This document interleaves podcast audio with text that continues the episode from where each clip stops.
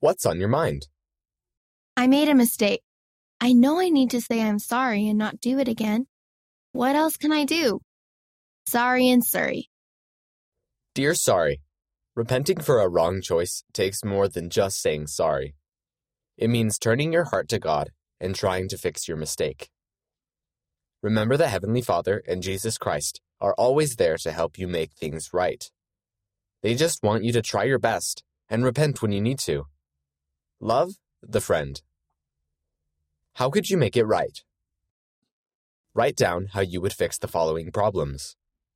If you cheated on a test, if you said something mean to your mom, if you laughed when a bully made fun of a kid at school,